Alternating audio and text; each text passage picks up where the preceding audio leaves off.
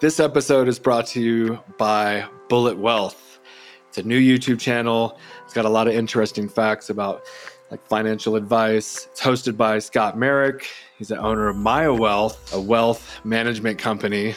And so he has the experience and the know-how. Very entertaining. You can get a nice little financial segmented education if you go to Bullet Wealth on YouTube. Check it out.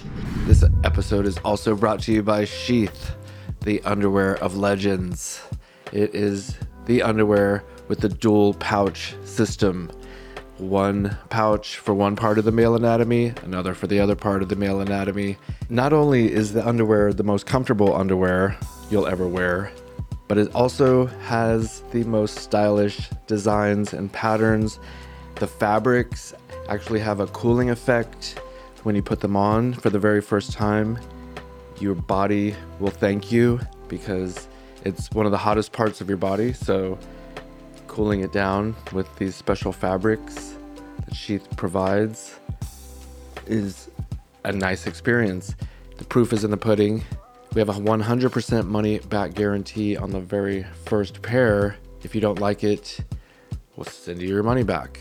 Go to sheathunderwear.com, use promo code RPG, and save 20%. We appreciate your support. Back to the show. Welcome to the RPG Podcast, And we are live. Oh God, Pat! presented by Sheath. A Time Wheel production.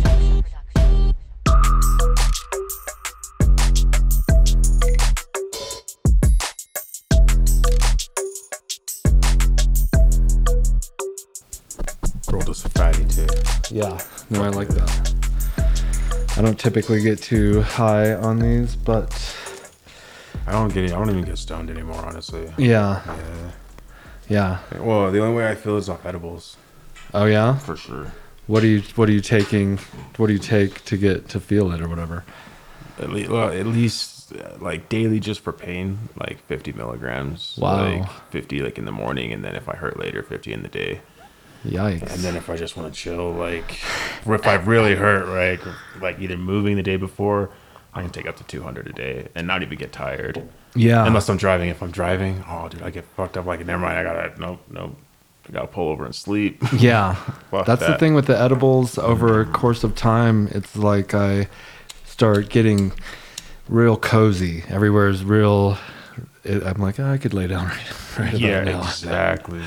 So I have to. So I I was doing edibles like quite a bit actually. We are here with Kel Conroy, Co Alpha One CEO. He's the one that does all our prints. We'll get into that, but uh, we're just talking about some edibles right now. I I remember I was staying at this dude's house and he was like this super weed advocate for the legalization back when like in 2012 and I, um, his whole fridge was like full of all these different edibles. And they were all candies and i was just eating them. And i was watching trailer park boys. I remember it was like this part in my life. And but man i slept for like two weeks on and off like in this kind of hazy coma daisy. That and it was right when we started our kickstarter that first kickstarter Okay. and so we're like waiting for the results you know about Kickstarter. It was like Kickstarters. 2014, right? Yeah, 14, 13, 15, something like 12 13 Okay. it was thir- 2013 actually i said 2012 and uh, right around there all right we got a little fatty boom batty uh, cheers. Cheers. this is my little sanctuary it's where i do my podcast and play chess and Yes, meetings, beautiful view for sure. meditate yeah i'm very fortunate we're in a good position the as the world is turning to who knows what Yeah, who the hell knows what? Yeah, but you're getting out of here. You're moving to Arizona. Yeah, like uh, it's too expensive around here, man. And my biggest thing has been since getting into business is not over raking people for products, right? Especially when you're buying fifty to hundred products from me at a time. Yeah. like I did I did it for a long time trying to run business of like going through like custom ink or like other, you know, print companies. And it didn't matter if I bought 100 shirts or 200 shirts, they were still charging me anywhere from 12 to $18 a piece. Yeah. How am I supposed to make any money? Most of the time, I ended up like just keeping my shirts and then giving them away at events because I only sold half of them. Yeah. You know what I mean? And I was like, what's the problem here? So I like dug into it and found out what it really costs to print your own shirts. You know, it's a lot of work. You're- Uh-huh. Yeah. you're gonna a lot of a lot of like 22 hour days, Yeah. no sleep. I've seen you. You know, crazy ass shit. So You get in a zone though, or something. You like, you just kind of get in a, in a flow, exactly. listen to some music and po- podcast or something. So maybe. like a big reason besides just more family time is I don't want to pass all this inflation on to my customers. yeah, So I'll go live somewhere that's cheaper, sell Yeah. my house. You know, it's better for my family too because I'm sick of working 90 hour weeks with my wife working 60 to 8 hour weeks as a nurse right. and never being on top here. I know. Never being on top. It's impossible Like, to get barely ahead. even getting $200 in the bank at the end of the month. And I'm like, how is it that I'm working at Amazon plus my own job plus my wife's a nurse? It's benefits, it's taxes. It's like I'm out. Go- Yeah. Go somewhere else. Well, I like Arizona. I like the climate. I think it's gonna be nice. You can get some get some sun out there for sure. You're a little pale. You might need to get out in the. That's I'm always in that basement just printing away. I know. Or working graveyard, so I haven't seen sun in a while too. Yeah. Uh, the old days, working the nine to five plus doing, you know, the the company. That's that's part of it though. You have to pay your dues and That's it too. Is like the faster you fall, the faster you know, the faster you rise, the faster you fall. So like I've always gone, well, it, it's taken seven years to get medium recognition, media mediocre recognition, right? Yeah. But that just means that my rise is going to be longer, but my longevity is going to be longer as well. Yes. You know what I mean? Like you're talking since 2012 with Kickstarter, 10 years, right. right? And for like you said, in the last couple of years, it's really just started bumping up for Mm-hmm. you. So Yeah, the you organic pay your dues. growth for sure. You can't just pay some celebrity to promote you because then you might like blow through all your inventory and then you're stuck with with people wanting more. You're out of it. It ends up creating a problem, more of a problem than a you know benefit. So you It really does. slow growth is good. I mean, I remember I was working at this China buffet and I was delivering China food, China food, Chinese food. It's already starting. And, uh, you know, while Sheath, this is 2015, you know, after the Kickstarter was successful, after the second one, after we're making money, I was think I was also going for my master's degree. Granted, the government was paying for it because I went to The army, so you got the GI Bill stuff, yeah, right? exactly, exactly. And they were paying me to go, so what? That's so that's I was able to kind of like build sheath, but I was working on top of it, so I wouldn't have to take money out of it.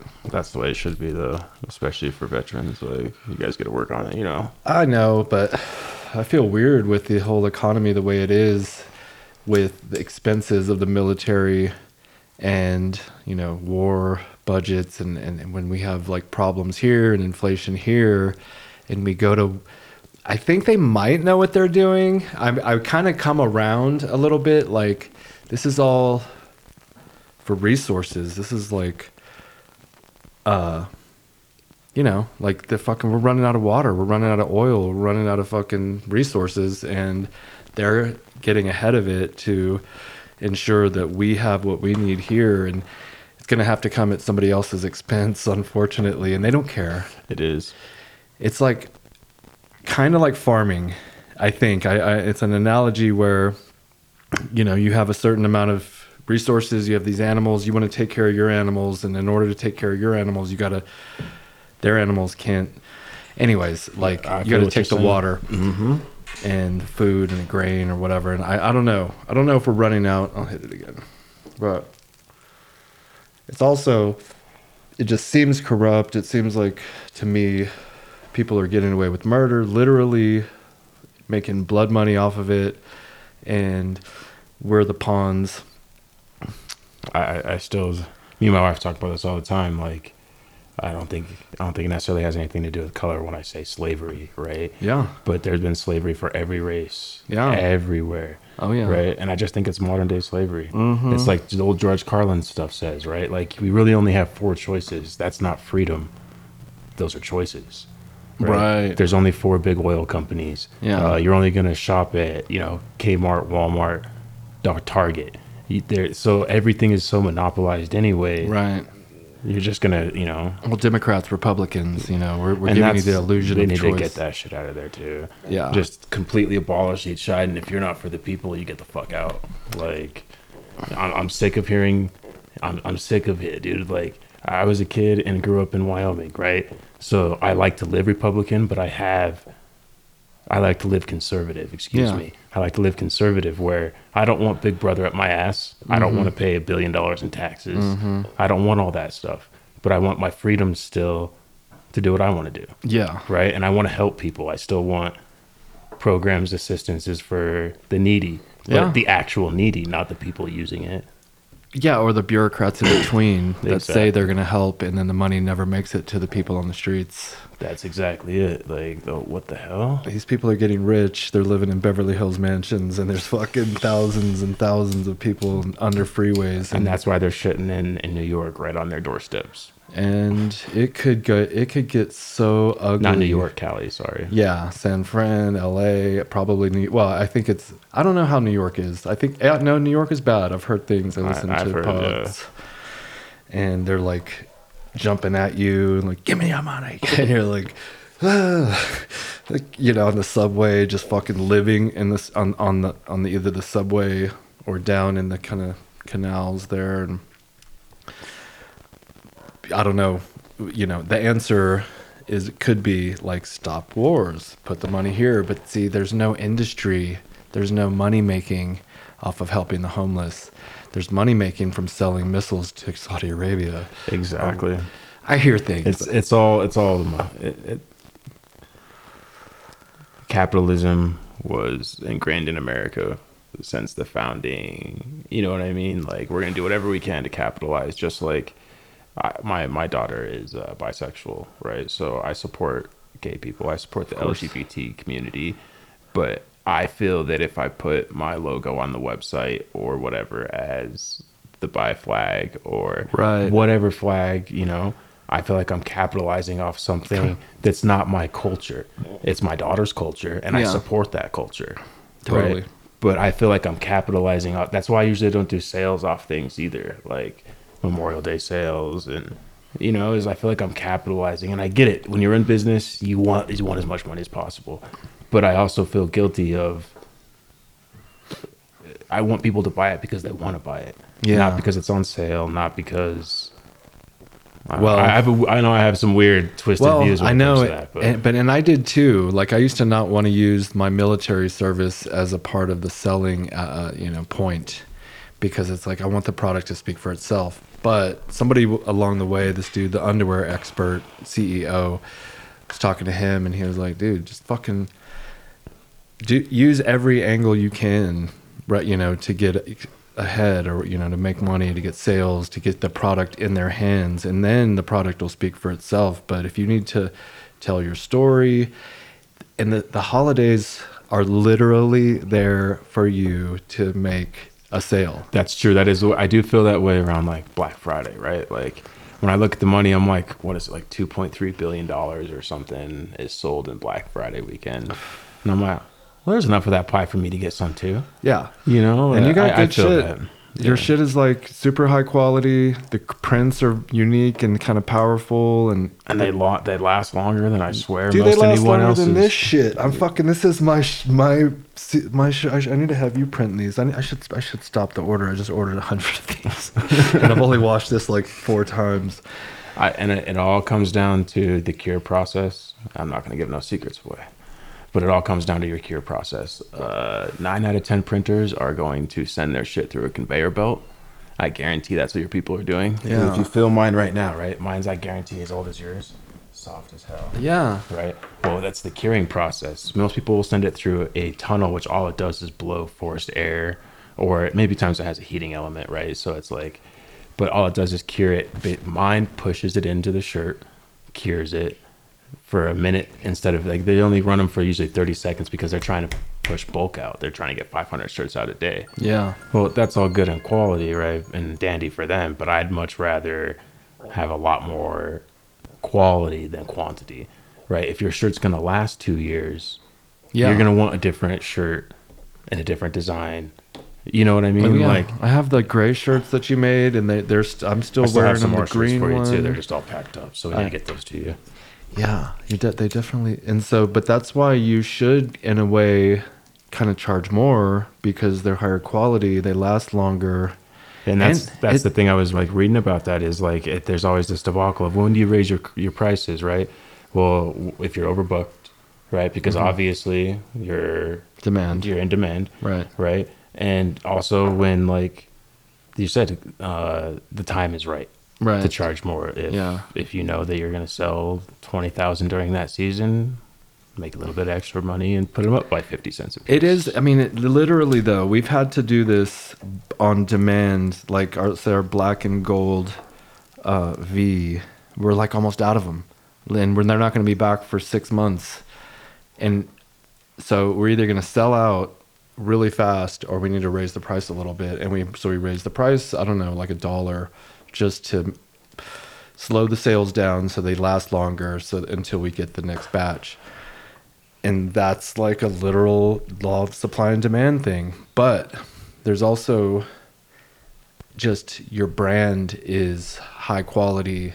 It's you're putting in that you know human effort like you're doing it. There's something you're not buying it from china. Nothing against china. Love china. But uh you could you should you you know you charge more and it and, and people sometimes want it because because they're like oh this must be good because it is quality. and it is quality I get what you mean. There was actually that uh, experiment. Excuse me. There's actually that experiment, uh, social experiment they did, and Payless started a store on Rodeo Drive, but called it. They basically renamed it some French store. No way. Right, like Palessi, uh, right? And it was fucking funny. Like if you actually look at the whole thing, it, it, was plain as day. It was just French. no way And they went in there and so like this grand opening, made it look all fancy. People for all kinds of you know like Celebrities, celebrities come Hilton and in and they're going, "This is these are the best shoes I ever bought." They're on camera, right, saying this shit. And then right at the end, as everyone's paid for their shoes, the dude stands up and he's like, "I just want to let you know this is a social experiment, and this is actually Payless shoes." wow And everyone's like, "Oh." So oh. right there, all it really shows is you need, like you said, you need some celebrity backing. I mean, that doesn't hurt. It doesn't hurt because they're going to verify your brand.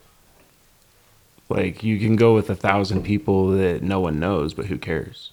I don't know, man. Yeah, that's well, that's like with these little these fighters that I go with, and I mean, so no one knows them except their gym and maybe some other people. But I like the fact that they're the kings of their gym. No, They're- I get that. and so there's they're at the top of their little pyramid of that gym, and so that's how. And so if you get a bunch of those, it can kind of balance out. We've gone with big name podcasters like Bill Burr, Bert Kreischer, Joey Diaz, literally like tens of thousands of dollars and nothing. Um, Brandon Marino, no offense, love you, baby boy. We're redoing the, we just did our second podcast, and uh, it was great. He was talking shit about Chael Sonnen. I actually listened to it on the way up here. Yeah, it was so good. and and uh, 26 views. We're revamping it. We're gonna retitle it, re thumbnail it, but sometimes I mean, like this might get more views or whatever, you know. Yeah. And I've had that where my brother-in-law, his podcast with uh, him and I, he came on here. His is Bullet Wealth now. He started a podcast off of doing this podcast, which I think you could and sh- may, yeah should probably do one too. A, it's fun. You got a great voice. Your voice is really good for podcasting, and you know your stories and knowledge. I actually always wanted to. That's what me and my wife were talking about. Is uh, maybe starting a podcast for like sitting there and discussing uh, marriage, right? In, in in this day and age, right? And what it used to be like when our grandparents were alive and the, the changes that we've seen not only just marriage but the triple and tri- triples and trilations we see so much shit on social media Mm. my wife is so against social media because you see fake I know. You never see anyone sitting there going, "My life sucks right now." And- But if they are, that's all they're ever doing. It's never a balance of like, you know, times are tough. Like, you know, kind of like, give me some space, people. Like, whether it is, it's they're always posting pictures of their Florida trip, which they maxed out their credit card for. Exactly. Like, like the day in life is weird. Well, now, and like the and then the the relationships when they're at their best, and you see them when they look their best, they're they're Mm-hmm. fucking all done up, they're and they look so happy, and then in comparison, they say is like the killer of happiness or whatever because you're like, It- just it, it is like once you start, the grass is always greener until you get to the other side. yeah, and then you see It's uh, you, Dead you've seen? grass. Do you do you watch a lot of like Tyler Perry movies? negative. No, uh, they're a little. I know what you're talking about though. The they dude he dresses up like yeah, baby's mama. He has a couple other ones too, where like Madea's little in it, but it, it's more of a serious, serious, right? black folks. And like uh, someone was called "Why Did I Get Married?" And then Uh-huh. "Why Did I Get Married Too?" And it's a group of people I who I like saw that. it's Not actually movie. it's actually really good. Yeah. And um, Okay. Anyway, the dude's sitting there and like this guy cheats on his wife, and the, one of the doctors sits back and laughs and goes, "You know, man, you you never were taught the 80-20 rule." And he's like, "What do you mean?" He's like, "What the hell is the 80-20 rule?" Yeah. And he's like, out of any relationship, your spouse, your job, your friends, you're only going to get 80% Okay. only ever, right? So a lot of people see 20% out of something that they're not getting, right? You have your 80%, but you see someone providing the 20% that you're not getting. So you trade up, whether you cheat on your wife, your wife cheats on you, whatever, and they go to the next person, but all they really had was 20%. So now they just switched up their 80 for 20. You know how often that actually happens? You get what I'm saying? The other other person only has 20% to offer Yeah. when their spouse originally had 80. Right. But they want to trade it up because they saw that little bit of greener grass. Yeah. Yeah, yeah. Come on, And man. then then you and then you get there and it's like she's eighty percent shit when your wife was eighty percent the shit, Exactly. and you're and you're like, oh, but she was it was a facade, It was a facade. and then she- she's got dirty laundry and dishes everywhere, no job, a whole lot Skeletons of debt, in the closet. yeah, all these fucking babies and Baby- shit from babies, daddies. Yeah, you're like, uh, rewind, exactly. Do over, oopsie. Yeah, you know what? That happened to my dad. This is fucking crazy. I'll have this is like a literal. This like totally happened. He's with my stepmom, Louisa. You know, and he he had cheated on my mom. I think I don't know the full story with that, but he's with my stepmom, who's loud now. She's like my new kind of mom on that side of the thing because she lived in California, and. Uh, 14 years and he and then one day this like young hot thing at work like showed interest at him. And she was this young blonde and um i don't know she talked him into whatever um they ended up hanging out. I think they did like ecstasy together and i came, I came home i was living there and, and i saw him with her and but i was doing my own thing and and and, and i was totally kind of like not that interested in what he was doing but i remember he went out of town and then he calls me and he's like she's not answering the phone can you go like check on her can you see what she's doing i think she's back with her ex-husband who she's got two kids with or whatever Right. and I was just like, I'm not getting involved with this. But ultimately, you know, he lost his, you know, wife of 14 years and my kind of stepmom. And then, and then that girl left him after like two weeks. So he freaked out, had no, um, he just like tried to find some lady. He was like, he didn't want to die alone. And then he ended up with this fucking psycho, this fucking crazy lady who ha- My dad did the same thing. Oh my god. He ended up like killing himself. It- ultimately, Yeah. it was that like it was it was a bad. Oh, I'm sorry to hear that, bro. Well, kind like base. Yeah, he basically did. He was he. I mean, he just drank himself to death. right. Ugh. Yeah, that's You It's know. intense. Yeah. Well, that's what the. I mean, the the 80-20 rule. And I, I try to think about anything like that, man. Like no one, no one's perfect in this world. Mm-hmm. Like you have to just. My grandparents made it at least 45 years, I believe, before my grandpa passed away, right? And I know they would have made it until they both died. Yeah. And I was always just like, 45 years. Like, that's a long time, right? And just the honor to have someone's companionship for 45 years without wanting that distrust in their eyes, right? Because me and my wife had both been married previously, Right. both been divorced because of people cheating on us, Yeah. drug abuse, just being bad people, right? Right. So, one, I know that I never looked at my ex wife with any bit of trust ever again. Right, of course. Never would. How could you? Hmm. Right? Mm-hmm. And the, like, I don't ever want to give my wife that in the back of her mind of, are you really going to Bobby's? Right. Right? Are you really going where you're saying you're going? I Right. want her always to believe what I tell her. Mm-hmm. So that's I, I think about that shit all the time. Like, fuck that, man. That 80 20 thing is real. Wow. So don't mess with that. I like it. Wow, that's powerful. Old school mentality. I don't I don't know. Like if if you have someone to marry you, like you gotta take that shit like true soulmates, right? Like I feel that she is my true soulmate. Like she is a she believes in a bunch of different spiritualities and everything, but she likes the concept of reincarnation. Mm-hmm. And I'm like, no, Mm-hmm. Nope, because in my mind, that means if that's true, then I have to come fight all through this back shit to find you again. Because I mm-hmm. believe you're my soulmate. So, like, I don't want to do that. That I want to be in peace and I want to be able to do this my last time. I hope I learned what I learned Right. and I get to transcend to the next being, whatever the hell that is. Yeah. Yeah. 100%.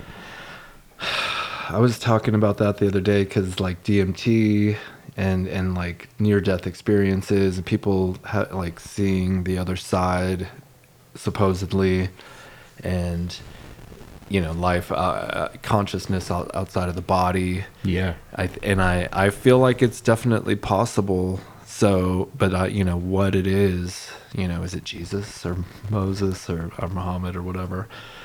Uh, I think it. I mean, I, I kind of believe that it's based on whatever you believe.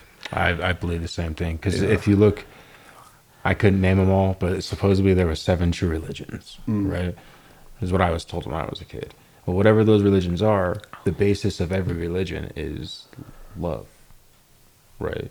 Love, forgiveness, peacefulness. You know, except for some where we went on the Crusades and did other things, but it's okay if it's in the name of God, Right. kind of deal. God. Whatever you know they want Yeah. to spin that that whole term off to. So that's something like I just really just try to turn with is like it should be what you want to believe in. Stop pushing it down people's throats. You know. Yeah. Yeah, we have these guys at the corner, and they'll be like, "Jesus died for your sins," and like, like kind of aggressively, and it's like, "Hey, keep it down." Uh, I, I feel like like with mushrooms, they call to you, you know, and like religion, it calls to you, and you by now you probably should have checked a couple of them out, and maybe seen what works for you. I like Jesus. I like Hinduism. I like Buddhism um not like i'm not that un- unknowledgeable about islam enough to whatever i've Right. only and mostly what i've seen is on like movies or on the news That's going to be prejudiced somewhat, and- Right, and so it- especially after sh- 9/11. yeah and you know you got like malcolm x was kind of cool i liked him actually he was kind of cool but like there was a, a what seemed like a violent aspect to it but i could be wrong about that i'm not that i don't i don't really totally remember No, I, I got what you mean. Actually, uh, I made my daughter. Uh, I, I'm big into all cultures, right? Mm-hmm. I might be bald, but I'm not racist. Like I tell people, you watch all the time. Your real skinheads aren't bald anymore, right? Yeah. Most of the time, they're sitting there just not like they're act they're blended in with everyone else because they know what those people look like. right I'm just bald from genetics right but like I literally made my daughter do a essay and research for like two weeks. We had to, we're doing homeschooling with her last year on Martin Luther King, and then made her do uh, Malcolm X, and then do a contrast okay of I like it. Why do you think this way was more effective versus this way, yeah right? And which way could they have both melted together to also work really well for the means of everything, mm-hmm. right? And she definitely saw the different means of like aggression over peacefulness. Yeah. you know, and she was like, "Why?"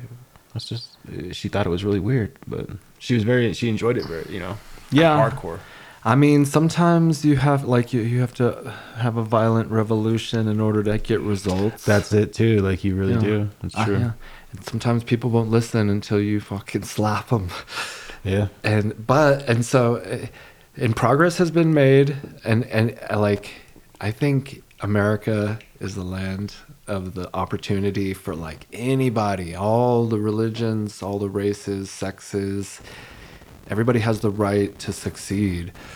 We're all are we're all held back by the same kind of fucking overlords anyways. Exactly. you know so you got to pay your taxes and get through all these hoops just to get you know get ahead and get out of the the matrix the rat race the fucking cubicles the army do your own thing move out to the mountains but it starts like here and you know with the dream martin luther king. Mm-hmm.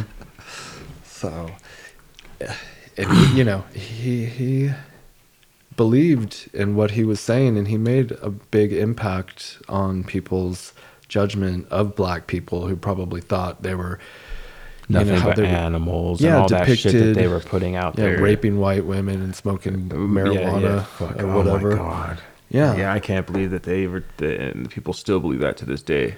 Right. Like that whole reefer madness and Uh-huh. all that propaganda bullshit. Right. Get out of here with that. It's, Come on. Yeah, it's and that's the fucking news though. That's our our then that's the powerful people at the top, which they you know I believe they control the media these days. The government. How can they not? Yeah, everything.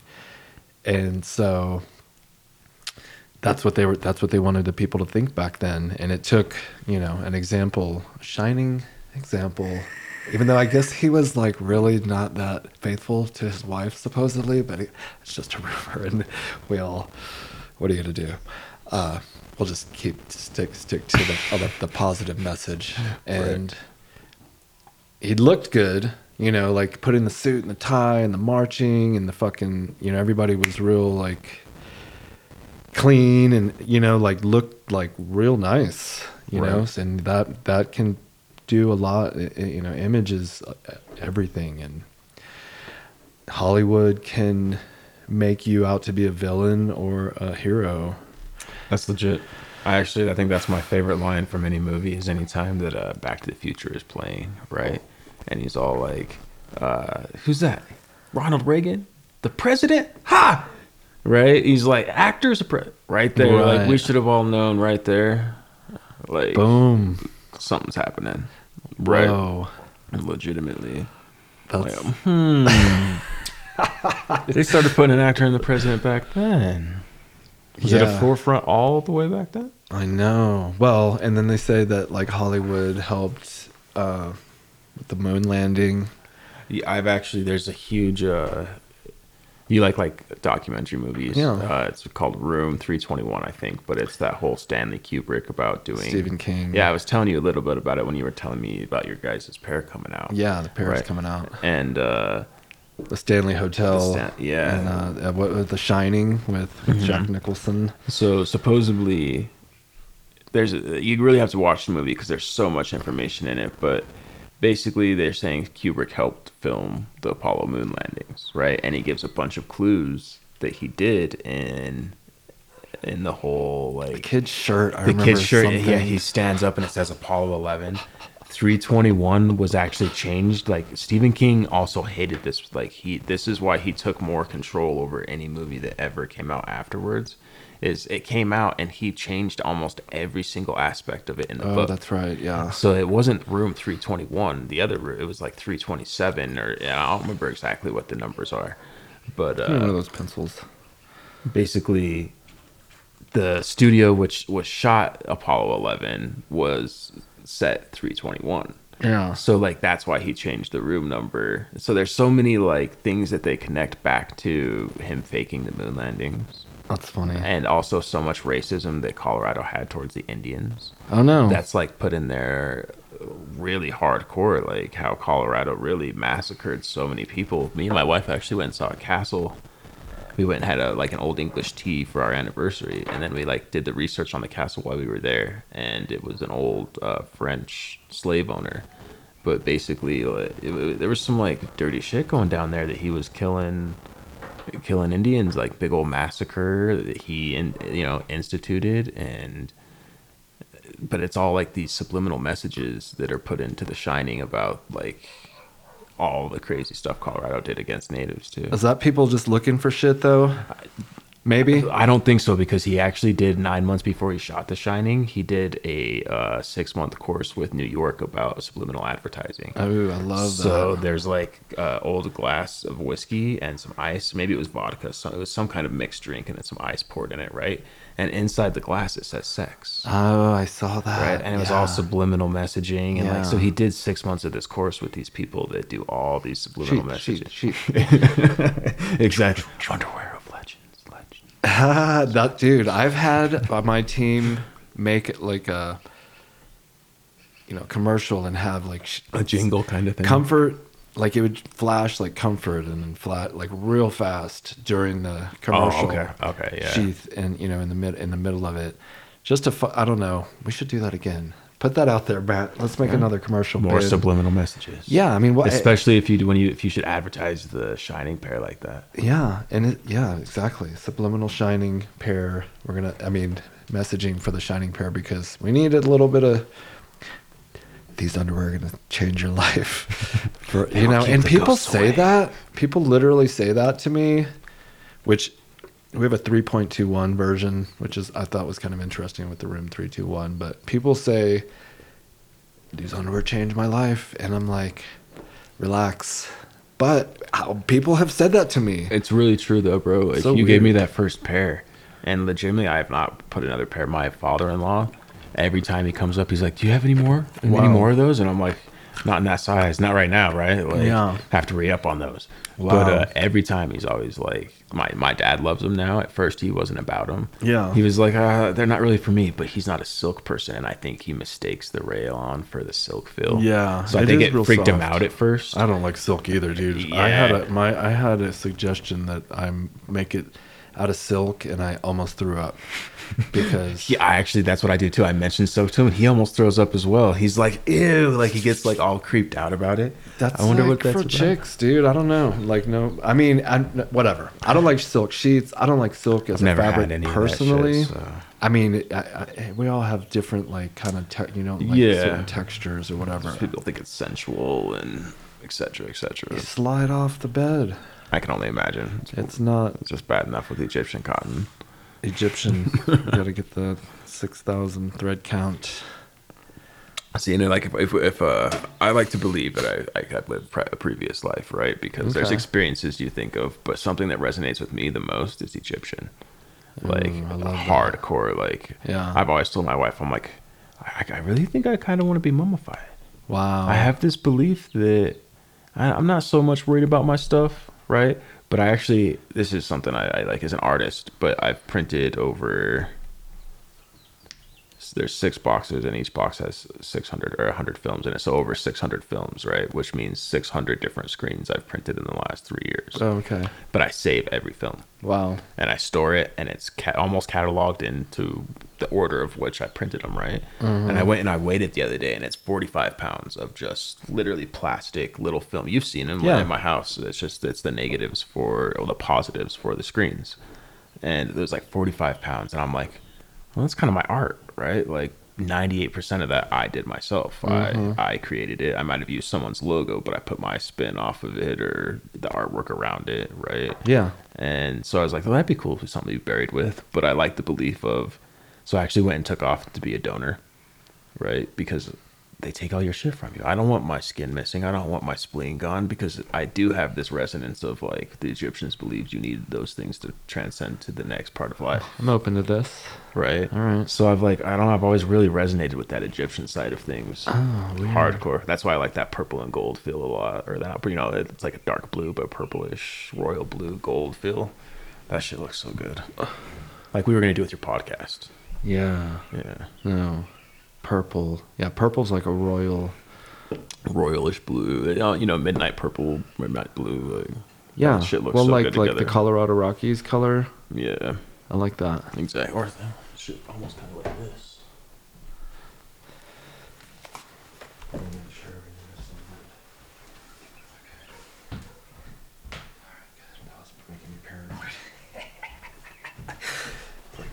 This bitch ain't recording. I I was here with Gilbert Smith twice. It wasn't recording. and it, it, it didn't record good. I called him Gilbert Burns, and there was a fucking this fucking Uh. this static that I'm trying to like. That's why I'm wiggling my wire a little bit. Right. Make sure like you that. know. Okay. Oh, that is Yeah. that's blue. Oh, but I like that. Yeah, with that dark blue, but this is supposed to be a better gold. But that's cool though. Show the show the camera. I like Yeah. that. You make is you, so you made that for the the Salt Lake City. Salt Lake City Police Brazilian Jiu Jitsu team. Fuck yeah. Uh, you know, you can, everyone can say what they want about police, right? But if a police is going to train in Brazilian Jiu Jitsu, I'm about that shit. yeah, I think that makes him a better person. I think it does too. yeah. Um, there's still a lot of more relationship skills, right? That the police could learn to build. yeah, probably. Um, I worked in psych for 10 years Wow. with the mental hospital at Wyoming as both a CNA and a security guard, right? So, CNA. What is that? uh, certified nursing assistant. okay. So basically, you know, a couple of steps up, like two steps up for a nurse, but uh, like four years of actual schooling that the nurses have to do compared to a CNA. We just have a certificate. Did you wear a white coat? No. Okay. Unfortunately, they don't. They don't do that. Well, not unfortunately, but they don't, they don't do that. anymore. uniform. What were, just a what'd you wear? Uh, we actually had security uniforms. Okay. When I was when I was CNA, we had we could either wear scrubs or business attire, so we could, you know, but basically had to. There's a bunch of messed up I guess that's about it. situations with that, but uh, I don't know. There's a lot of relationship skills that are missed that I think they always say, "Oh, well, you're nervous." Well, do you know my baseline? Maybe I'm always nervous, right? Maybe I'm just a jittery person. Maybe I have ADHD. Mm-hmm. Right, maybe I didn't smoke today. Like maybe I'm just a little bit antsy because I'm moving in two days, but you pulled me over. I already have a million things going on. I'm moving. Gas is expensive. This is the last thing I need right now. Exactly, and then you're just a little shaken up, but you don't know my baseline. So how can you say I'm nervous? I've been arrested before, and I've fucking gone to jail before, and I have weed in the car, and I don't fucking like this. You fuck. That's why. Exactly. It, right. And I'm now, not doing anything. Yeah, I'm not doing anything now, but your position of authority makes me nervous because you Right. could abuse it at any second. I have no camera going. If I get a camera going, you get automatically defensive. Right. Right. And, and I get it. Like, there is some white privilege uh, associated. Fucking dude, I, have been arrested. Like I think I've got I've gotten off like twice, Mm-hmm. where I don't know what. Like I just got lucky. I don't know because it was like a roach. I had a roach, and then and a joint another time. Um, but I, every other like six other times I've been arrested, and like if you break the law, you fucking break the law, and then how you respond. No, okay. I don't know every situation, but like, you know, you. I mean, I, my advice is to just be as like respectful as possible and just I agree. fucking you got. I mean, because you're not gonna win that. I've learned. I learned that a lot. It's a, you respect someone that wants the respect, right?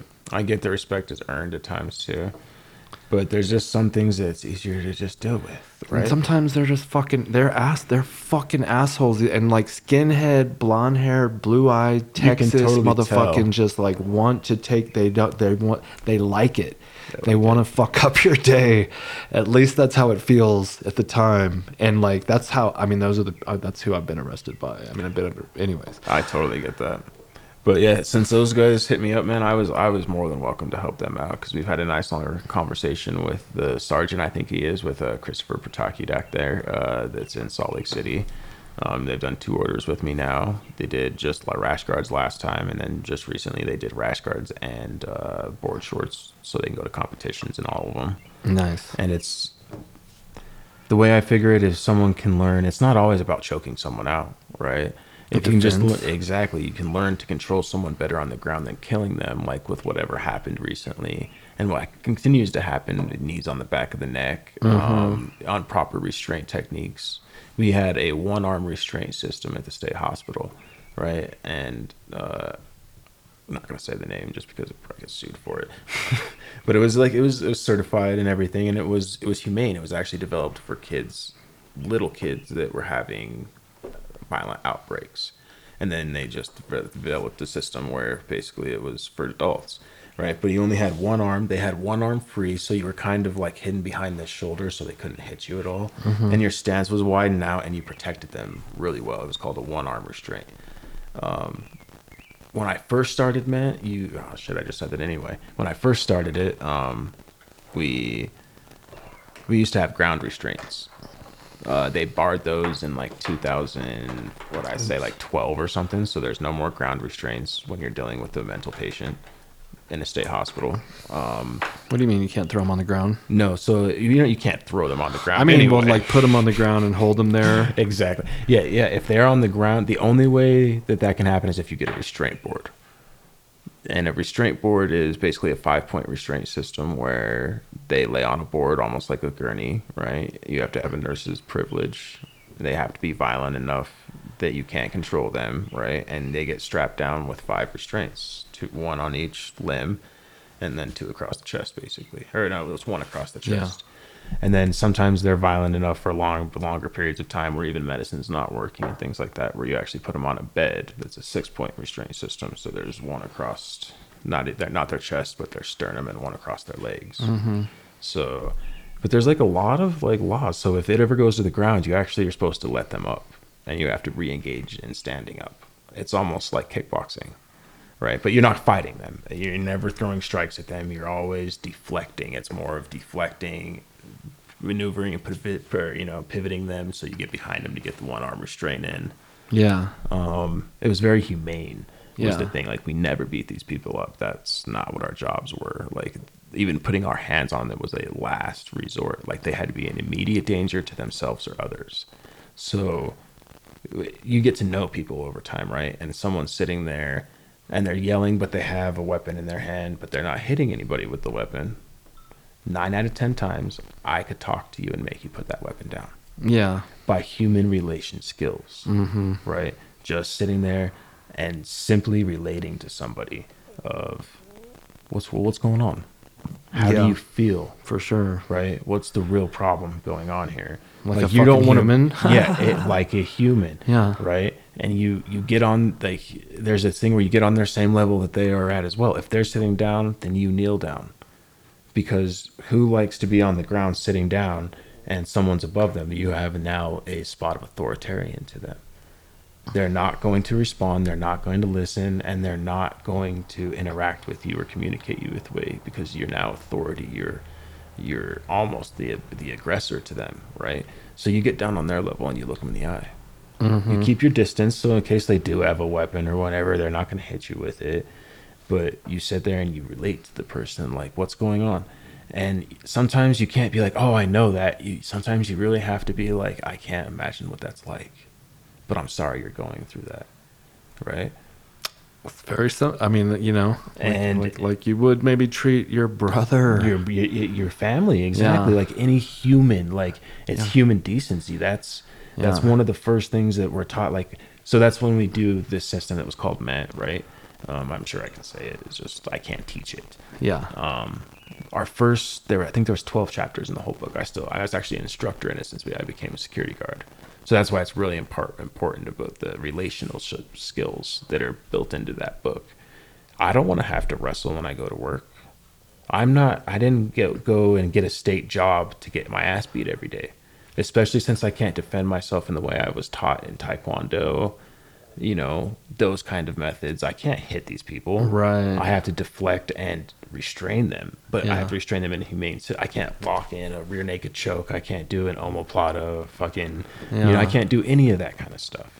I have to sit there and deflect. So my main goal is always not to fight. That should always be anyone's Of main course. goal especially if i'm not getting paid to fight just Yeah. like everyone said. If you're not getting paid what are you fighting for he fucking was talking shit. Exactly. That's different. Respect, you know, honor's different, but uh, honor's definitely different. But uh, I just don't see the point in going and pay, getting paid sixteen fifty to maybe Oh, right. get my life ended. I mean, I had no, great no, no, benefits, Of course. but I was like, all right, no. So that relationship skill really took hold into me. And so the first, like, there's 12 chapters, like I was talking about. The first 10 chapters are purely relationship skills. You heard of Maslow's hierarchy of needs? That's built into there. Yeah. Um, the crisis. Have you ever heard of a crisis cycle? Mm, probably. So it's basically what someone in distress or crisis goes through from baseline to escalation to full blown crisis to de escalation. But if you don't, maybe not. Yeah, so I, I, I could pull it up and I'll, I'll show it to you sometime. But uh, wish we had like that Jamie, like we were talking about from Yeah, Joe Jamie. Rogan, right? Hey, bro, pull this up. Yeah. But uh, basically, We're not big time yet. the Maslow hierarchy of needs, right, is just like a triangle. So at the bottom of it's your basic needs food, shelter, that kind of stuff, right? And it starts building up with the end one being self actualization or awareness.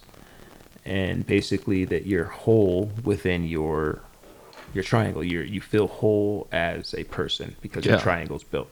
Mm-hmm. If you actually take the crisis cycle and flip that triangle upside down, it matches. Oh, no. Exactly yeah. meaning that most everyone that's in a crisis mode means that they don't have any of their they're they're they're at the very met. exactly they're at the very base of Maslow's hierarchy of needs and more than likely it's food it's safety it's shelter right it's those basic living needs that we that we need Right. so 9 out of 10 times that was usually what it was was Wow. one of those four needs Yeah. I'm hungry, but these assholes won't give me a snack, Right. right? Well, food's not limited here. I'll get you a piece of fruit, right? You want banana or do you want uh, uh, an orange, mm-hmm. an apple, whatever? They could have fruit whenever they wanted. I They mean, could- isn't it though like more probably based on some sort of trauma, like being of course, of course, but that is where your psychologists get involved in it, right? Yeah. But there's a point where, like, when we're dealing with it, that when you find out the reason why it's happening, right, and that where it comes from the basic relationship skills of being able to talk to somebody, you can figure out what's wrong. Now, it might go deeper. You're right. It might go into whatever kind of abuse could have happened as a kid, or the things they saw, or whatever, right? And that's where their psychologists or, or uh, I can't think of the other psychiatrists will deal with those kind of things. Psychologists mostly, right? They'll deal with those those kind of aspects because that's not really you're out of your scope of practice right. But like, it's something that's triggering them to start like losing their shit, and it's probably not. Maybe food. I mean, I, you guys, like you said, you're you, feeding you would them. really be you would be surprised how much of it is it's just those four basic needs Hmm. of I, I didn't I'm I'm thirsty right or I'm so used to being able to have a pop when I want to pop Mm-hmm. right that now I don't have any money because no one I was put in a state hospital involuntarily Right. right uh, all this shit so Okay. like Yeah, yeah. a lot of that that. stuff all actually adding up. it really does um yes of course like there's things that you just can't help right? There that only is going to help. But at the same time like you can't just come in and put someone on medicine if they refuse No. it there's No, this actual big long and there's this big long process of okay well it goes to court and then it has to get approved through a judge's order. There was times where we literally would come to work and they're like well we have to go to this unit guys and we have to go force meds on this guy. Mm. what do you mean force meds on him? Yeah, what do you mean? so basically, we have to go in and, like we said, we try to explain to him the situation um, as your doctors have talked about with you, et cetera, et cetera, et cetera. You know, um, coming down to a judge's order, they have to give you medication. And this could be a guy that you had a really good rapport with, 100%, right? And they look at you and they're like, fuck you, right? And the first thing they do is they try to swing at you. Yeah. Well, that initiates that whole there being immediate danger to themselves or others, so you restrain them. Mm-hmm. Maybe two or three other people come in and help you, and so they're not flailing their arm around for a short brief of time, right? And you go in and you give them a shot. You not us. Yeah. The nurse comes in and gives them a shot. Well, you hold them down and maybe for two weeks we have to do that every day until. until that med works. And Oh, you wow. can see how well whatever was imbalanced in their system, whatever I'll admit not all meds work and I'm not a med western or you know western medicine person of like let's give meds to everybody. No, but no. for some things that are mental and the illnesses that are provided in that, you can truly I've seen the difference of someone where they went from just being absolutely manic and and up and down and what people like to say crazy, but just truly unwell, right? Just unwell. And all of a sudden this med kicks in after two weeks and they're just like me and you. No way. I swear to God, bro. I've seen I've seen that so many times. But the the saddest part about that is we all talk about there's not enough men, you know, health or help for mental health. Uh, Yeah. the the dude with uh, the dark blue, right? Does all the mental health stuff. Mm-hmm. Love all the causes for it, but again, like we talk about bureaucrats in the system that make sure shit can't get done. So I'm sitting there one day with my best friend Toa.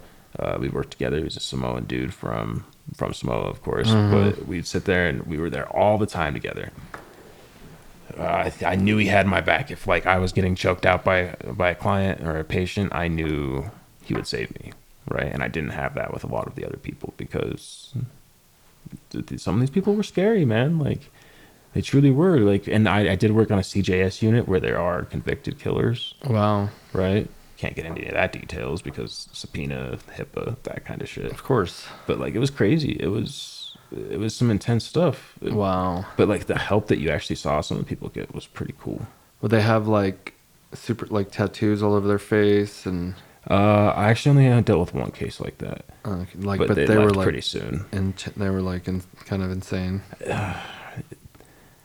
This, yeah, no. So like back to like the whole bureaucrat kind of thing. Um, a lot of it is in the the correctional facility is it's a free ride for some people.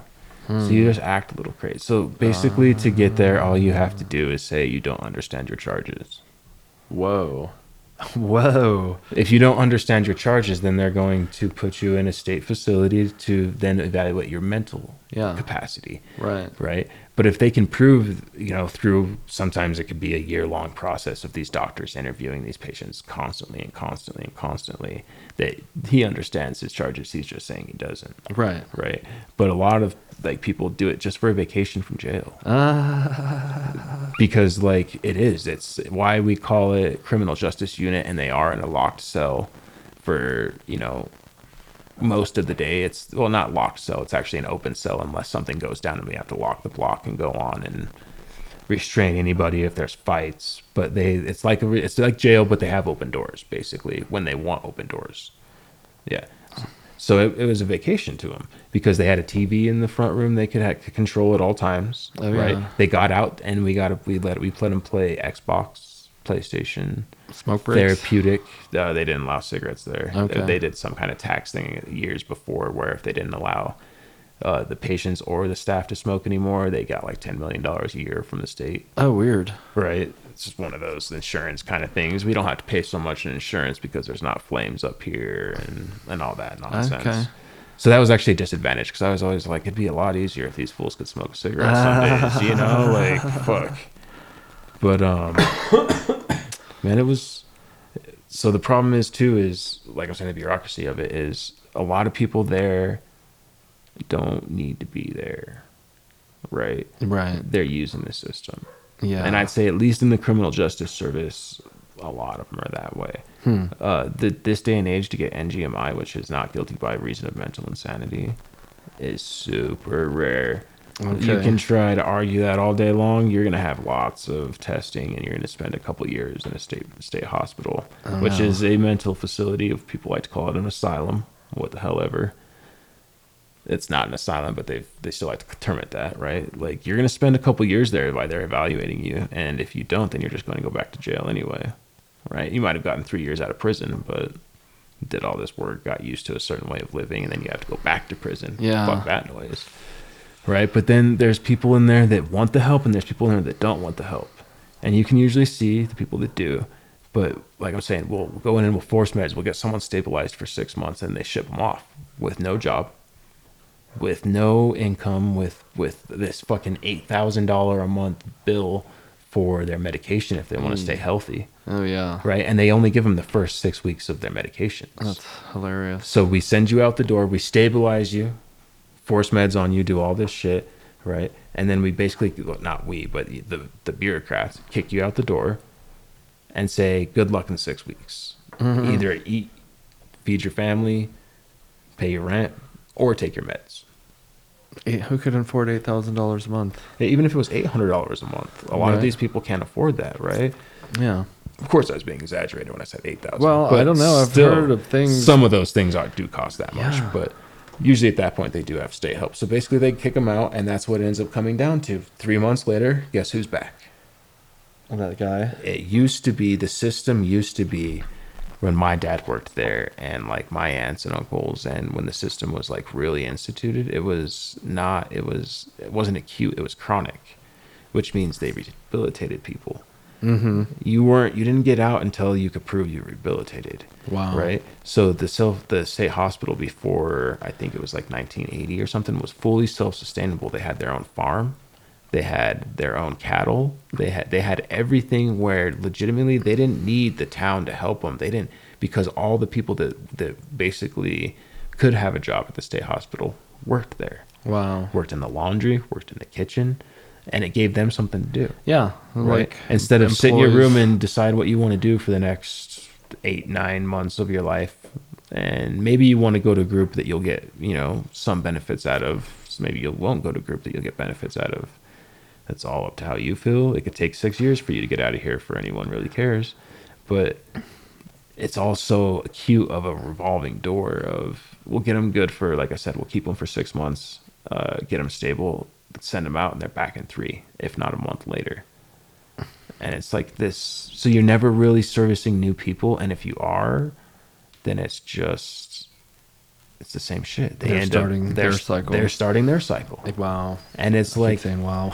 but it's true the money wasted man like i saw i saw a how much money the state right like i saw an email i was a security guard and i, I was pretty good in with everybody when i got attached to an email i probably shouldn't have been attached to one time mm-hmm. i'm not going to say no names or name but there was at least 80% left from the budget last year that they hadn't spent that they were worried about spending this year so they were literally talking back and forth in an email about how to spend this shit exactly. right Yeah. and it was because if you don't spend it then you're not going to get that same amount next year from the state Yeah. Re- yeah. right but mm-hmm. instead of doing these things to help people out they're getting new cabinets and they're putting in New tile chairs. and instead of making sure that you have good Wow. staff instead of giving them raises and doing shit like that they're lining their own pockets but it's real funny that everyone that was up in the ivory tower as we like to call it the administration building all had new cars every two months.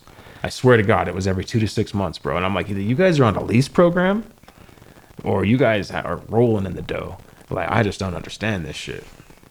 It was crazy Yeah, and they can because they can hire their friends or whoever has the construction that's exactly it. company and, and then, then pay them it. double and then split it and and Yeah, like yeah, government all- contracts are always overpaid right. Always. What was it? Springfield Armory took the uh, arm the Army's contract a couple of years ago, right? I don't know. I'm pretty sure it's Springfield Armory out of and uh, I looked at their gun because I was like, oh, I, I like their their pistols, right? And looked at it and I was like, okay, about three hundred and twenty five bucks. So then I saw the ad or the whatever it was from not the ad, the shit from where we spent the allocation for from the government to Springfield Arms, and they paid them twelve hundred dollars Oh my god. per the same gun. Right. What the fuck? What have you never heard of wholesale before? I know, right? It should be cheaper, It not should- that's, fucking that's what more expensive. four times more expensive. That makes no sense. I'm gonna sell you underwear for hundred dollars a pair, U.S. government. Just call me, and we'll, we'll make a deal. Uh, Protect the president's boys. yeah. I, well, if Dave Smith wins, and he won't, he could, but it's anyways. He wears sheath. He should be the libertarian candidate for president in 2024, which should be fun. That's dude we just printed that stuff for, right? his yeah. Well, Robbie, that was Robbie. Okay. and oh, and that well that that's an, actually another dude for David Declan Blankenship. Now he was- he he, that's the one. he was uh, chair. He became the, they took over this whole caucus of the Libertarian Party, the Mises Caucus. They're called the Okay. The Meacocks. and the Meacocks support sheath underwear because we support the Meacocks, ah, Okay. which is the liber- libertarian, which has cock in it, which is kind of funny. That is funny. And that with their thing's a hedgehog. That that's the Libertarian Party instead of the oh, so donkey. meat- okay, gotcha. The me I don't know what a meat. Okay, so the the Meatcock is a Mises caucus, and Ludwig von Mises was some uh, libertarian economic guy, and he Uh, okay. something something. I don't even know. Maybe he was like a theorist. Anytime I hear like that name, like Ludwig or something like that Yeah. old, I always think of like like Ghostbusters. Uh, I yeah, think of that- Germans. I Yeah, yeah, that's true. But I always think of like some dude that like pla- practiced dark magic back in the day. Yeah. Well, he was some sort of I like those names though. Ludwig Like Vladimir. Mises caucus. So it's his caucus. They took it over. Like they won every chair, delegate, spot, position, and so if Dave wants to run, he'll be the candidate. And he's really good. He's I mean he's a comedian, so he can talk shit, and and and like he can take heckles and like if you know they ask him a crazy question, he's probably got a good answer for it. So anywhere sheath, and he and and I, you know, if the presidents were in sheath, or even a presidential candidate, Hey. they always get more popular every time there's a pres- presidential candidate. Now everybody, you know, most people know Ron Paul or Gary Johnson or Newt Gingrich or Yeah. any of those motherfuckers. Newt Gingrich was a Republican, but Oh, was he? yeah, I thought he I thought he ended up running as an independent. Oh, maybe. You I- know, I thought he might. Yeah, yeah. he You did. probably, you're probably right. Um, he was, he was, he was something House of Representatives. He was actually supposedly pretty good because he helped with the budget, and that's the whole thing I don't like about these people is they're not showing us the money. They're uh, overspending. They're being irresponsible, and then still lending more money to other countries. No offense, but like if we're in debt, we can't give you money that we don't have, and it's all like a mystery, like where it's all going. I, I like to say they're not countries anymore, but they're just businesses with. Oh, yeah. They're just brands. They're on their own brand. America, China, Australia. It's all their own brand bullshit. Uh, well, and that's why I wanted a fucking. I didn't vote for Trump, whatever, but I wanted a business person. Could have been Carla Fiorina. But a good business person at that, right? Not Trump. well, there was a there was a gr- the lady. Car, her name was like Carla Fiorina or something. Oh, I know who you're talking- Hewlett- yeah. She was the owner, uh, president of Hewlett Packard. She really seemed like she was kind of like ethical and business-like and uh, smart, and you know, I, that's what I want. Somebody that's not gonna treat the government like it's piggy bank, but like a business that needs to show profits and losses or whatever. No, I get that. Yeah, because I don't think Fort Knox or any none of our gold has been audited since. I think I think Kennedy was the last one to do it, and I may be wrong about that. Right, I'll have to double check my facts. But it's real funny. Like people always ask, like, why did Kennedy get exa- Kennedy get assassinated? And I I truly believe if you go back and look at it, for a short period of time, yeah, you gotta. I got one on me. What? Uh, like a, pin, a pricker? No, uh, let's see. Oh, a dollar Okay. bill. So, at the top, what does it say in the brown piece in between the 20s? Federal Reserve note. What's a note? It is a. they wrote you something. Yeah, it's just a loan. A loan. Okay. Look up in banking oh, terms, Oh, yeah. a note. If you pay your car note, Yeah, you're paying a loan. Yeah. So, when I looked further and deeper into it, right, this really is value valueless. This is a loan on the Federal Reserve of what our gold is supposed to be, Right. right? Right. but we haven't done an audit of the gold since I believe it was Kennedy. Um, for a short period of time, he actually took and dis like got rid of the Federal Reserve. If you can still find the uh, bills, I think it's from 1961 to 62. It's right before he was assassinated. It was only like six months. It no longer said Federal Reserve. No, it said United States. Right. Right. Right. Right. Right. because he was saying we're now going to start being responsible as this is real money this is currency this is not a loan from the federal reserve. A lot of people don't realize that this is not this is at the federal reserve which is the rockefellers it's a private entity I know. so if they wanted to disappear tomorrow right? They're loaning our government money. exactly. Then all this is is tender there's literally places in other countries where it costs three million dollars to buy a can of tuna right? Right. And they literally have to pay like this. So you see pieces of paper just scattered, like, or, you know, it's paper now. Well, it's paper then. But basically just dollar bills just laid on the street because actual paper is more valuable than their money there. I don't want America to become like that. I know. Right. So I think that's why he was assassinated because he was going to take the power away from the Federal Reserve, which was the Rockefellers and everybody else. Right. And when you start fucking around with people's money, they're going to kill you. Yeah. Plain and simple. And it's really funny that right after he died, it went right back to the Federal Reserve. Wow. I don't think that's coincidence. Yeah, I I heard something about him making the it was like a greenback or something, and it was just um, backed by the American. I don't know, but not. I think it was the price of gold. with the Federal Reserve. Yeah, it didn't have nothing to do with the Federal Reserve. and that's what a lot of libertarians say. A lot of Ron Paul's like in the Fed because they're like jacking around interest rates to control the economy and that's yeah, that's they good. have but the, the fact that they have control and they're making interest off of our like off what like I- why, I've been- are they involved again like George Carlin, we're not really free. When do you own something? You have to pay taxes on this Yeah, property. I have to pay taxes on my property. Exactly. Right? So when do you truly own something?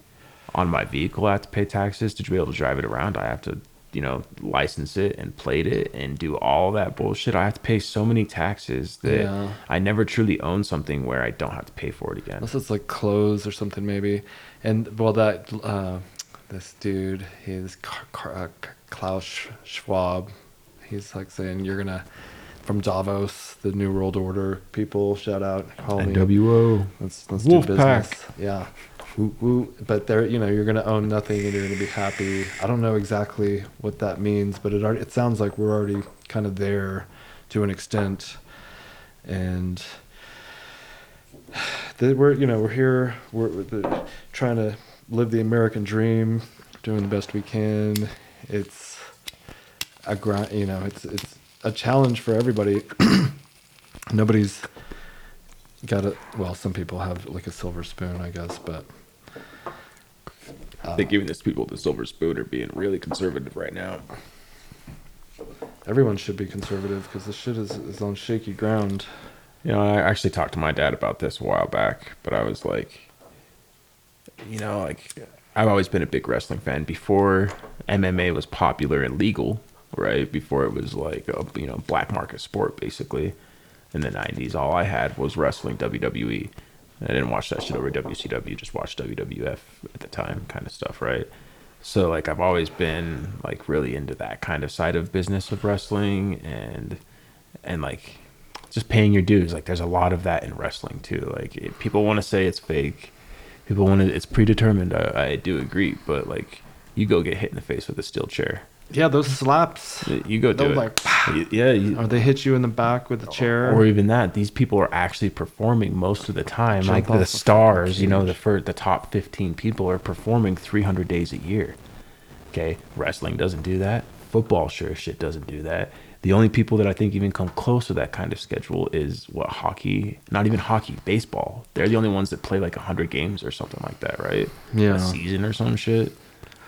People that have everyday jobs, they go to work. They do, but they're not getting, you know, thrown off the top rope onto, you know, even if it's padded, shit, 12 foot drop is 12 foot drop. I know. Like, yeah. so I've always had a lot of respect for wrestling. I actually For just sure. did, uh, like I said, that Jack Claffey did his get. He was from the WWE. I've gotten more business uh, from in, in England from him. Right. At least more. If I haven't gotten business, I've had attraction to the website. Literally, I have at least 200 people new a month from England Okay.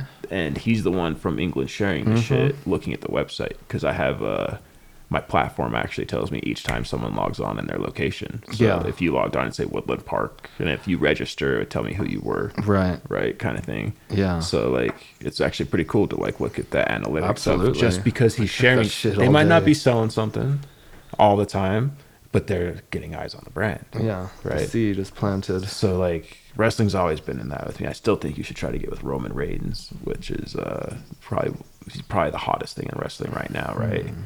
Is like everyone's on that like list, but he's part of a old school Samoan dynasty family of wrestlers. Okay. Like legitimately, and he is right now at the top of the list. But when he wrestles, he wrestles in pants, kind of like in like a tactical kind of pants. But Okay. all you see is his waistband Um, all the time. So sheath would be perfect. And all you see is Under Armour on that shit. No way. And I'm sitting there looking all the time, watching it, bro, going. Oh, we Sheath would to- look real well on that. yeah, that's the kind Roman Reigns hit us up, right? Hit, Yeah. hit Bobby up, bro. Like yeah, we need to talk to Roman. Joe Anoa'i. Ano, ano, I can't say it. Anoa'i. Anoa'i. A N O I I. I'm, I'm fucking it up now. fucked Disrespecting it his all up. family. Sorry, bro. It's all good. It's much. Res- it's the, attempt. The king of the table or the head of the table is what his like the moniker is right now. So it's like it's like a cool thing. But I really think just the views. Like I, I love MMA. Always have. Right. Yeah. But wrestling still gets the most views per show per any like you look at Facebook, Instagram, and any of that kind of stuff. Wrestling has more combined fans than NFL, um, NBA, NHL, Walmart, McDonald's, Starbucks. There's like 25 other huge brands and sports brands out there. I think even UFC, I believe, because it's not all the way worldwide, but wrestling was worldwide first, right? There's like, I think it's like 2.3 billion people at least follow wrestling Jesus. right? And WWE. So you, you get on there. that stage, especially someone like Roman Reigns, which is the double champion right now, Uh-oh. whether it's legitimate or not. I know. I'm not worried about. That. No, I know. I just say other people. When I was, Uh, like, I when I was a kid, dude, I champ. I was so I was so afraid to tell people when I was a kid that I was a wrestling fan, oh, wow. right? Because you you kind of felt like, oh shit, am I white trash? Like that's the way they made you feel I know. right? Like other people, like you watch that shit, like, oh, it's fake or they, it's bloody and it's this and it's that, and it's like, but it's entertainment, right? There's Yeah. been plenty of times I've ordered a UFC pay per view where I'm like, I just spent seventy five fucking dollars on that, Yeah. right? Yeah. And then as a kid, every month I ordered a thirty five dollar to forty dollar pay per view from wrestling, and I can guarantee you, I never walked away not happy. It didn't matter if my guy lost and got his ass beat, right? But I guess Mm-hmm. I understand entertainment different than other people at the same time. People are so competitive, like, oh, my guy didn't win, but was it a good fight? Yeah, it's got to be a good fight. Right? Like a I, good fight. I, I get like your guy might have gotten trashed and then it sucks, but when it comes to those dog wars, like Yeah. those just those straight fights and wars, right? Yeah, and it's like a split decision. exactly. You're like Nobody lost. nobody lost. Like Yeah. that that was great. Exactly. hundred percent. Yeah. So I'm like that with chess when I play. Like if I lose from a stupid mistake or whatever, I get I get really irritated with myself. But if I'm if I you know if, if it was a good game and like when you got here, at least it was a draw. I went draw, to, exactly. to a draw. Take a draw over a, lo- a loss. yeah, you guys both had two pieces of right, two pieces Yeah. each. You know? I, ha- I had my king and my knight, and he only had his king. I think I could have got him, but maybe not. it would have been a, it would have been a little while. Yeah, I'm. Maybe I don't. It's really hard to trap someone with the. You have to be in a corner, and if he knows to stay in the middle, Yeah, But- but I'm taking these lessons, and I feel like he showed me a way. Now I'm not sure I would have remembered exactly how to do it, but you just kind of like just keep hooking him in. Yeah, you. Well, and you gotta like take him to the corner somehow. That's what I was saying. You have to trap him in the corner to make sure that he just really has no more movement there. I'm not sure how I would do that. We need to go back over that one, Georgie. I was supposed rough to have one. a lesson today. I'm, I was supposed to have a chess lesson today at four, but Oh, nice. uh, it got canceled because we got some this and so I appreciate the time, bro. Yeah. Our last time chilling until come back for a while. I should be up next month to sign papers on the house once it sells, nice. so you can chill for a little while. Well, my wife wants to know if you and your wife want to go paddle boarding, since we didn't get to last time. Yeah, I don't know. I would have to. I'll have to ask her. We, that that sounds fun. Where would where we have that canoe? Is Somewhere where there's a, there's a lake around here, isn't there? yeah. Oh, yeah, we'll ask there's her. a lake. We'll go talk to her. I would love. That would be fun. I would love to get her out on a paddleboard. They're awesome. They're they're pretty fun actually. Okay. Uh, gets your chest muscles a good workout. Yes, I've been doing a lot of pull-ups. I need. I didn't do them today. You gotta. You gotta take a couple days off, but I can. I can do a lot more now because and I'm just like, I feel. my back was hurting, you know, a lot, and, and I mm-hmm. think a lot of it is due to just like lack of use and lack of muscle sedentary definition. lifestyle. Yeah. Not not saying you're sedentary, but the more you become, you know, sat sitting down and stuff like. That Well, was my biggest only- argument with Amazon all the time, dude. Is like, like I don't mind processing. I worked in the customer returns section, right? So like, Mm-hmm. you motherfuckers sending back all that nasty shit back to Amazon and expecting your returns. That that shit's wrong, by the way. Yeah. But be, be beyond that point, right? Like, Uh-huh. uh, Send it back clean.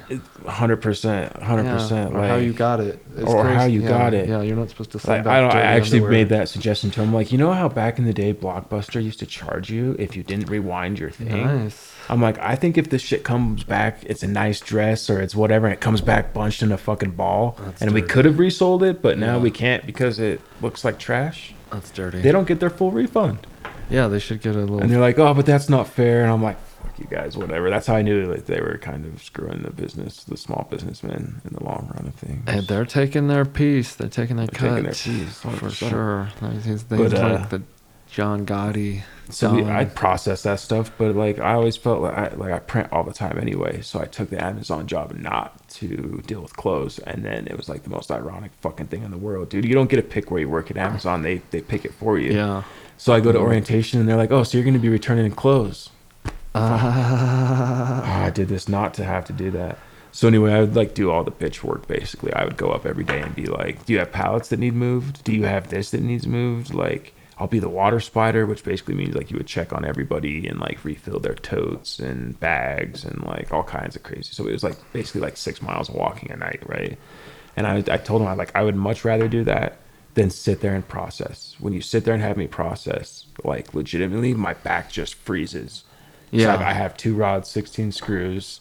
Uh, T6 to T12 is fused into one bone, all because of scoliosis. Uh-huh. Right. So like the more I just stand there in one spot, the worse it is for my lower back. Like uh, it's just on fire. It feels like it's throbbing. Like I get fucking mean with people. I know I do because like I could see people like come to ask me a question. I would just like give them that look like, "What the fuck do you want?" And They'd walk away.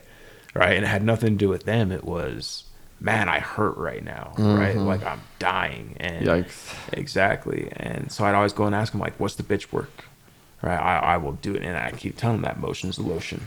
Motion is the lotion. Motion is lotion. I would much rather walk around this building for six miles a night than sit there in one spot. But some people aren't like that either. They, they want an easy job. Hmm. And I mean, I remember I unloaded uh, a full truck of Amazon shit by myself. Uh, I have the picture, bro. Like, how do you expect an Amazon come truck comes? Do you think shit's like packed nicely and, and shit like that? Uh, uh, yeah. Yeah, it's legitimately thrown in there. So you open this truck and shit just falls out of it. Oh wow. So like I, I would think it was a volume of like fifty seven thousand items. And with not like well that's like including the little like uh Sure, mailers sure, whatever. right Okay. And so basically like you set up a big gaylord which is a big huge like eight foot uh cardboard box. Gaylord. yeah and you put it behind you dude and you just start throwing right? For like five hours you just start throwing behind you of like all these like things. And then there's a bunch of boxes under that shit. And i literally unloaded a whole box uh, or a whole truck by myself in the four hours that we were there. And i was like that shit was more of a workout than going to the fucking gym was right? Because those the big boxes have a 100 or 200 of those mailers in it from ups so you pick that thing up and it's like 70 80 to i swear 150 pounds a box. And then you have to restack it onto so you so you have to make it look good onto pallets stack them four high by four by four. Like that shit was a hard workout every night but it was 10 times better than sitting there standing being bored out of your mind folding clothes. What are you stacking the boxes? yeah. Okay. yeah and the other stuff goes in like go-karts or the gaylords like i was talking about the big Right. big cardboard i have no idea why they call them gaylords Uh, that's so funny. No I well, I'm like, yeah, I'm doing like running this warehouse here in Woodland Park. Come Mm-hmm. see us. Hit. You gotta ring the bell. If we're not there, just ring the bell. We'll come. We'll come see you. And uh, I'm moving. Yeah, we have like. It's just a bunch of. It's like running a warehouse, and so we're constantly processing and and, and taking boxes off pallets and putting them in the Mm-hmm. bins and throwing away the boxes and oh yeah just doing orders. We're doing orders every day, so it's I have like a little job. It's a very small company still. I'm still working. I mean, I, and, and I, took a couple years off, I guess, but it's fun and I like I like being involved and having something to do. But I was playing like way too much chess before, so now I still play. But and we should go play. You want to play a game? Yeah, we definitely do that. Okay, you're Hell yeah. seventh grade champion here, Kel Conroy, Co Alpha One. Check him out. If you need prints, this I'll show you this. Oh, these are some special edition uh, Cowboy Cerrones we did. Yeah, Cerrone, baby. You guys know we roll with Cerrone. He did that sweet tweet with Gina Carano about Sheath. I don't know if you saw it. Oh, I did actually. That was so dope. I couldn't believe it. I was like, he is so the man. But this is the shorts. They got the slit. Um, Our patented, soon to be patented, eight inch side slit. patented Alpha Black Label. So yeah, we got a couple of pairs. Like, we'll make your sponsors look right when you're fighting, right? None of that vinyl bullshit. I found even I found out even Venum and UFC use vinyl. Oh, wow. And I'm disappointed, bro. I I gotta tell you right now, I found that shit out during Pride Month. Um, I heard on a little like thing of they got asked, "Do you want rainbow vinyl on your fight kit?" Uh, Wait a minute, you're in the top elite fucking industry in MMA, the Right. top tier elite, and you're telling me they put vinyl on your shorts still? What the fuck? Like Venum can't even invest. I'm calling your ass out right now. You can't even invest in like putting the name legitimately. Yeah. Getting one, as soon as the dude gets signed to a UFC contract, you make him three pairs of shorts. I'm not, you know, whether he the- one- uses them or right. whether he doesn't, it doesn't matter. Give, give give it away. or something. Exactly. Yeah, people will take that shit. and, and if he need, if he becomes a better star, becomes more fights, you make him more. I get that, Yeah. right? Or you make him for wholesale, like we did with Cowboy shit. But this whole fact of like these guys are supposedly top of the line, but they don't even sublimate their their champion's name on his champion pair, which is supposed to be black. oh, that's whack. Isn't yeah. that whack? So hit us up. We got you. Yeah. Uh, we got all kinds of crazy cool pairs, patterns. I don't know if you can see it, but uh, there's actually a tiger stripe pattern oh yeah. even behind all his logos. So our signature, of course, is our octo. We got our little octo with the sheath because the sheath's our main supporter all the time, right there. I love that. So that's going to Elijah Smith. Swift Smith, yo. That's uh, Gilbert Smith's son. He's coming up, Colorado Combat Club. He's fighting. I went and saw him and win, like retain the belt. He's he's very exciting. I hope to see good things from him. Yup. We're supposed to be doing a deal. We've just been like chilling on the sponsorships just because the whole economic factors. Everybody out there, we still love you, but it's nothing personal. Hundred percent. This shit's uh, it's crazy out there. It's crazy out there, but we're gonna keep grinding and doing the thing. Thank you for coming on. This has been a very Thanks for having me for my first podcast. I appreciate it, bro. Yeah, that was fun. You guys, that was fun. You guys liked that one. That was a good one. Go to sheathunderwear.com as well. And also, uh, anyone that gets a pair of shorts from this episode, if you use promo code Sheath, you get twenty percent off. Boom. There you go. 20%. That's a good deal. These are really good too. I have a bunch of pairs. I got some from Onnit. These are better. I've even I've even had uh, Cowboy Cerrone. He told me that my fit and quality were unreal. Yeah. Right. And that like that's one of those things I'm sure you've had it before with other people, right? Especially with It's underwear. unreal. But like that. it just it almost makes your heart like skip a beat, right? You're like, oh my god, like I finally got recognition from someone, right? And someone who's had Reebok, Venum, Bad Boy, fucking Metal Mulisha, probably every brand that has ever made, you know, shorts. He was like, Yeah. your fit and quality are unreal. And I was like, damn, man, this is where I'm gonna start. I'm. I think that's where we're going. Is that's always been my dream. Screen printing was the the foot into that dream, Yeah. right? But fight wears, fight gear, and shorts specifically have always been like my passion. The design of it all, to where the, the sponsors truly fit and flow. I hate when people. Uh, I'm not gonna call anyone out Compact it and Yeah. it just like throw it on there. just throw it on there, right? Yeah. Like I think it should flow 100%. So, but that for another time. Let's get to a fucking game of chess. Yeah, I like seeing Cerrone. Uh, uh, on if you, we'll see. I see him on his Instagram and he's rocking them. But yeah, okay, we're out. Peace. Later.